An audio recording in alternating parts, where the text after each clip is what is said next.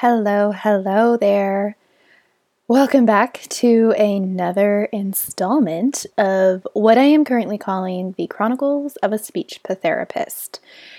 As that rolls off my tongue, I'm not so keen on the name, and I'm clearly 85 years old using words like keen. Anyways, um, I'm going to work on that name. It's, you know, by the time this is online, it's going to be different, but it's fun to say Chronicles of a Speech Patherapist. One, because Chronicles just sounds super magical and fun. And then Speech Patherapist is um, a fun uh, combining of the word speech pathologist that Mark came up with for me. So he calls me a speech therapist, and I just thought, why not? Um, in this episode, I am talking all about why I decided to even become a speech pathologist. No, it was not this lifelong thing I knew I was destined to be. I didn't know what a speech pathologist was until my second year of college.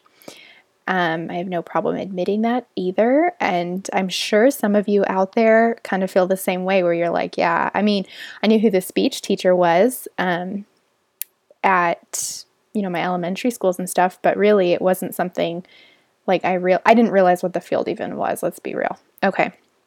So um i actually started my college career with the idea that i was a biology major and at i don't know again in my second year of college i, I started out at a community college and um, thankfully I did because one, it's a great place to be when you really aren't quite sure what you want to do. Even though I thought I was sure what I wanted to do, um, I ended up switching and, you know, became a speech pathologist. So it saved me some money, only a little though, because um, student loans are fun. So, um, yeah, I was really interested in, you know, when I was biology major, in um, making miracles happen, as I like to say. And um, I actually, before I keep going, I have a blog post on this. So if you're more of a reader um, and would want to read this story, feel free to visit my blog. I have a lot of fun speech therapy freebies and activities and stuff, as well as. Um, you know, uh, blogs on comedy improv and a green smoothie recipe that I'm quite fond of. So it's kind of my website is kind of my hub for everything that I love to do because, as much as I love being a speech therapist, it's not uh, the only thing I feel uh, I can identify as. So um, feel free to visit my website. I, I have a lot of fun putting it together. I hope it's fun for people to kind of see the things I'm doing as I'm doing them.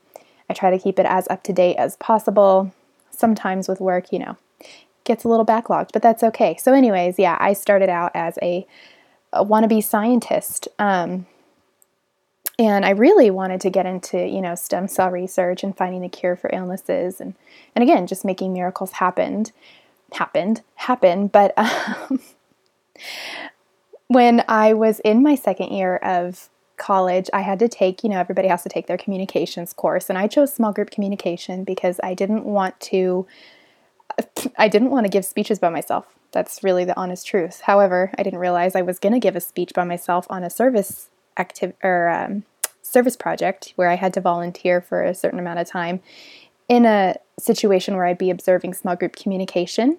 And I decided, because my mom is a teacher, to ask her if she could reach out to her teachers in her um, in her school and see if anybody needed help. And the resource specialist teacher, the RSP teacher, said, I'll take a volunteer. And so there I was working with small groups of um, sixth graders who were, you know, they got special education services part of the time, but were mainstreaming into general education classes.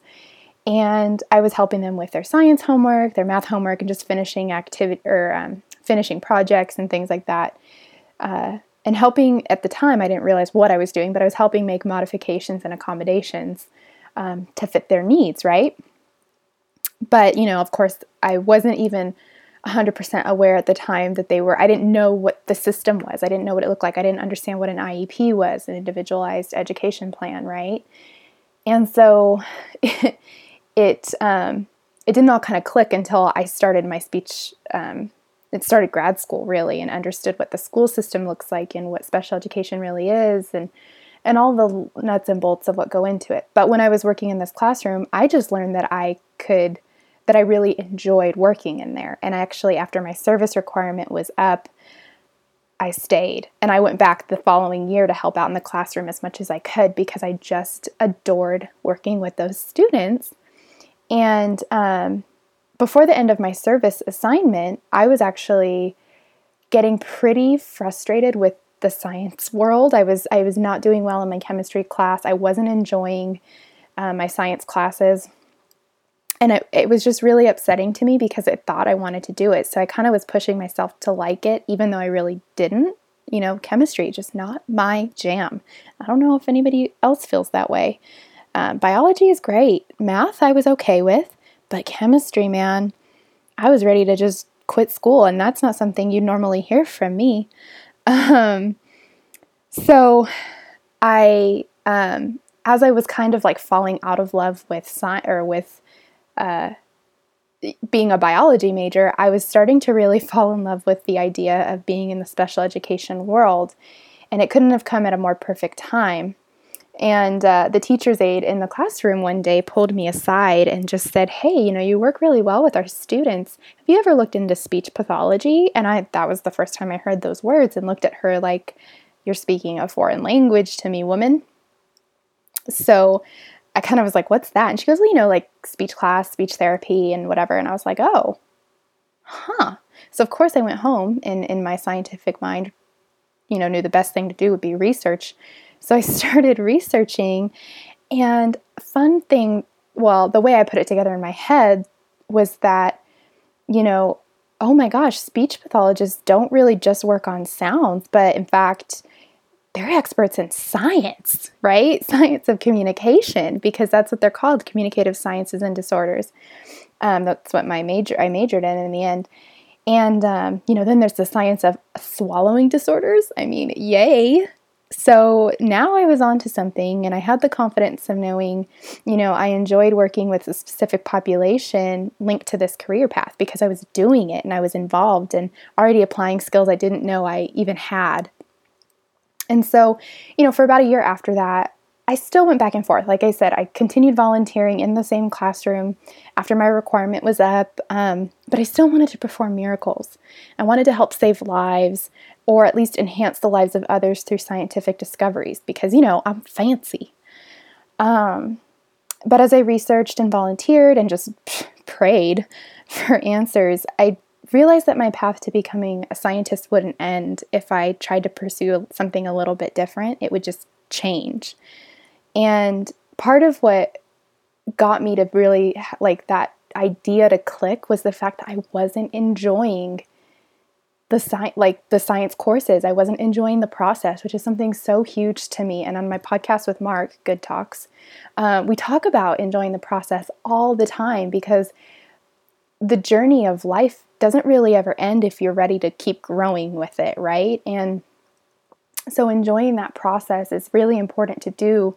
You know like even now i've i've made it. I'm a speech pathologist but the process isn't stopped. I'm enjoying the things i learn now from my students and from the families i work with and from the teachers i work with or the conferences i go to. There's a whole new process every day i feel like. Um, just that's that's life in my shoes. Um, because i like to i like to learn something every day it's it's how i how i thrive um, so, you know, let's fast forward about eight years from that time that I decided, oh, I have an email. This is why you got to close out your windows. I thought I closed them all out, but now you know I got an email from a online an online shop because online shopping, you know. Um, but anyways, so right now I'm in my third official year as a speech pathologist, or um, you know, a master of communicative sciences, and um, uh that's five total years, including graduate school clinicals. And every year, I've realized how much more I love this SLP life and the learning and growth it promotes for me as a human. Um, you know, I learned so much, like I said, from my clients or my students. And I love that this field is never ending. I mean, it's this field is so based on scientific research. It's insane. And you don't really think about it if you're not a speech pathologist, you know, and, and again, I go back to the fact that um, a lot of people will say, oh, so you correct students' R's or S's. And it's like, well, first of all, no, because in preschool, I am a preschool speech therapist now. Um, and in preschool, you know, we don't always work on those sounds first, we work on other sounds. Um, for sure, they could be there, but, anyways. Uh, but no, that's not all we do, right? And it's just so funny because.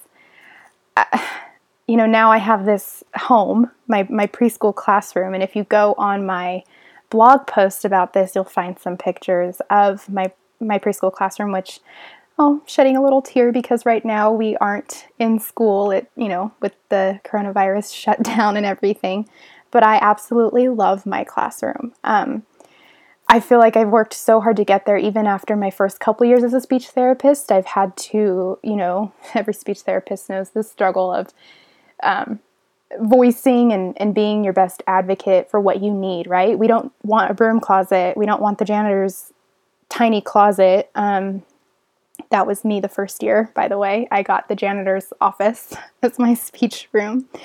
Um, we want, we need, sometimes we need a fully functional classroom. Sometimes we don't. Sometimes a small space is better.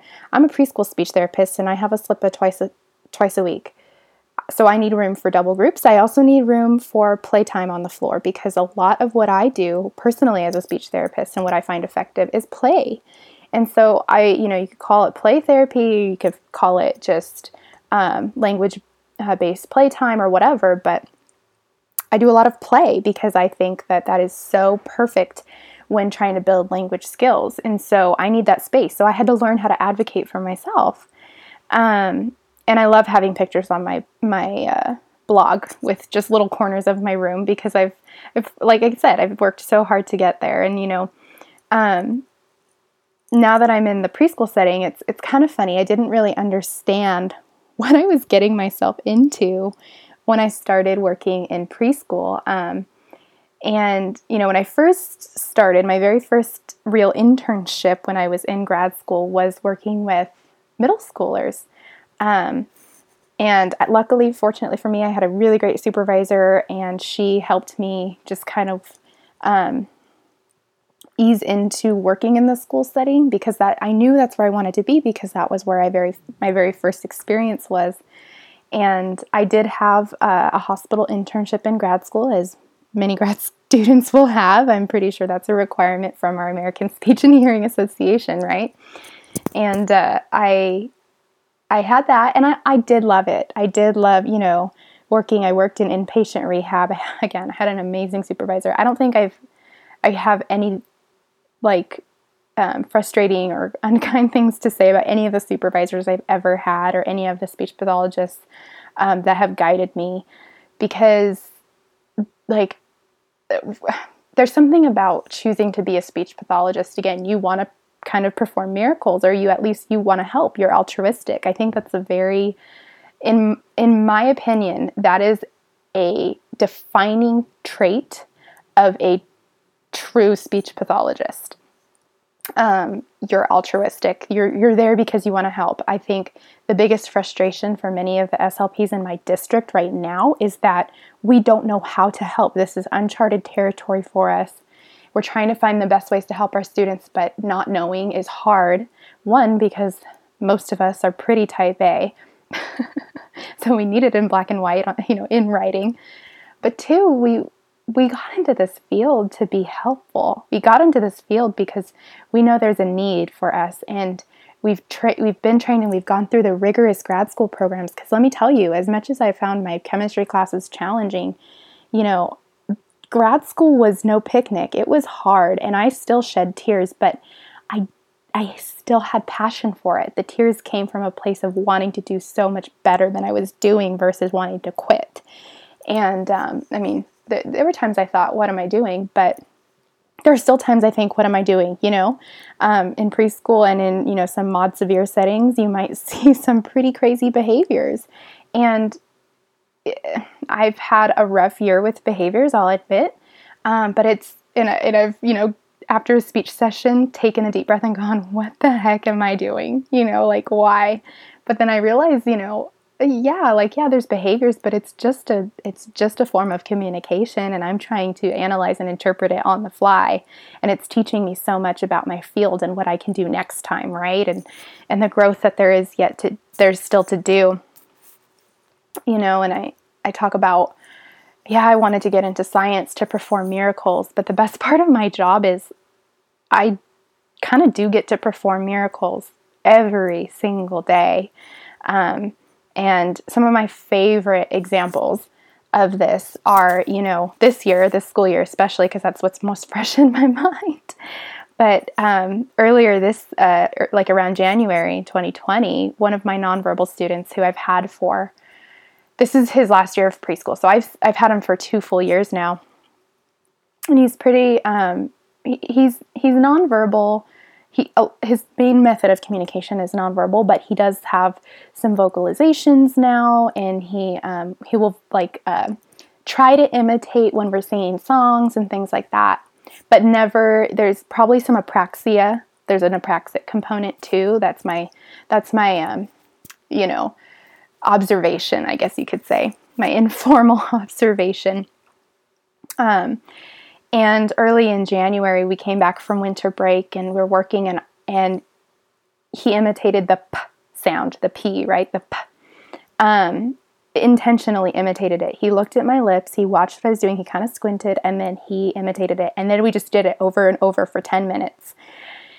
And I took him back to his classroom and I was trying, you know, you, you do this thing, but you're like sometimes I'm torn with my students between jumping for joy in front of them and doing a victory dance or something or like a celebration dance and remaining calm because I don't want to be over the top, but I also want them to see like you did it, yay. And so I, I try to gauge that. I try to read each student individually. And sometimes that big expression is great and it works. If you take them back to class and you're like, guess what he did? Guess what he did? And the teachers are excited and we all celebrate together. And then sometimes you have to be a little bit more subdued and just say, good job, let's keep doing it. You're doing it great and that's it. And then you know, you walk them back to class and then you pull the teacher aside. And that's what I did for the student. I pulled the teacher aside and I said, He's imitating sounds. Make sure he watches your mouth and you're at his level and he can see what you're doing and he'll do it. And so, you know, it was one of those things, but oh my gosh, miracle. I mean, not that it was never going to happen, it was going to happen, but it feels like you just, you're like, there's little miracles throughout the day, little magical moments. Maybe we should call them magic instead. I don't know. I just, oh, it's, it's one of those things where you're like you work for two years on something and you finally get it and it doesn't matter how long it takes in the end because we did it and it's successful. Um, and then you know i have another student who has um, some severe speech motor difficulties and um, again we're talking oral motor planning and possible apraxia um, and uh, before we went on this shutdown, again, I've had him for over a year, about a year and a half now on my caseload. And he's he came to me with just grunting. I mean, I called him the dinosaur, my dinosaur speech kiddo, because he would just sound like a dinosaur, um, and in the cutest way. I don't mean that in a in a demeaning way. It was just that's how he communicated, and we figured out how to work with him and how to work on his oral motor planning and and things like that. Thank goodness for Kaufman cards. I will say they are magical. Um, but by, you know, after a year and some months, he is using three words um, pretty consistently. Yes, it's hard to understand him sometimes, but he has all the confidence in the world and he just doesn't stop trying. And that's, I mean, he enjoys it. He's not afraid. I think there's a lot of fear and sometimes that lack of confidence when kids know they don't know how to say what they're trying to say, right? And miracle. Like it's just, I mean, I love it. I oh, oh, it gives me chills even talking about it. Um, you know, I've when I have students push buttons to engage with their peers, um, and then I had this student last year, and we worked all year on pushing a button when doing five little monkeys, and um, finally um, by the end of the year, we brought her in with some classmates and to the speech rooms for just to have that smaller setting. And they would each take turns when pressing the button to sing their part in the song. And it was her part of the song, but one of her peers pressed the button too soon. And she yelled in a mad way because it, she knew it was her turn. And it was just like, yeah, you know, she's mad and I don't want her mad, but dang, like, it just even oh it makes my whole body like get chills and i just want to cry thinking about how amazing that moment was because not only was she able to push that dang button but she was able to tell me i am mad that you let my friend or that my friend took my turn that is not okay so you know that's that's why i do what i do and i love it and i love it every day even now being in a virtual uh, on a virtual platform i'm making these videos and you know, I'm trying to incorporate all the different ways that my different students, because everybody's, all my kids are different. Um, they all need different things. They all need different supports for their communication. And so when I'm now trying to figure out how I'm going to accommodate each and every one of them, it's challenging. It's again new, uncharted territory, but that's my job. That's every day of my job. It doesn't matter if I'm miles away or in the same speech room. I should always be looking for the new, fun ways that we can work on our skills and keep developing, right? And I think, you know, a big thing I've worked on in the last couple years is my confidence with working with families and parents and training parents. Again, I told you, um, oh, I didn't tell you this. I don't think I mentioned this. I don't know. But I am Hanen certified now, and that's something that, you know, has given me a little bit more of um, just confidence in working with my families and feeling like, okay, I have the skills I, and the knowledge to help tell parents, oh, try this or try that, um, which is very important. I think parent and guardian empowerment and working on their child's speech and language skills is the most important thing in helping their child's growth. So, if you've made it all the way, if you've listened to all of this, um, I applaud you. Thank you for listening, letting me tell you a little bit more about why I'm here and what I'm doing. And um, I think that gives me a great um, just foundation on this podcast so you kind of know what you're getting yourself into. Uh, lots of preschool talk on here, but also, you know, again, I've done a lot of different things now. I've worked in high school and I've worked in um, middle school and elementary school. And so, I hope to have a lot more feedback for those of you in those areas or even in the hospital setting. I've got quite a few friends from grad school who now are working in, you know, inpatient or um, private clinics, and it's going to be fun. This is going to be a fun ride. So thank you for listening. Um, you know, signing off with all of the love and the laughs. Uh, this has been Marie, the scientist, and uh, I will be talking to you next time.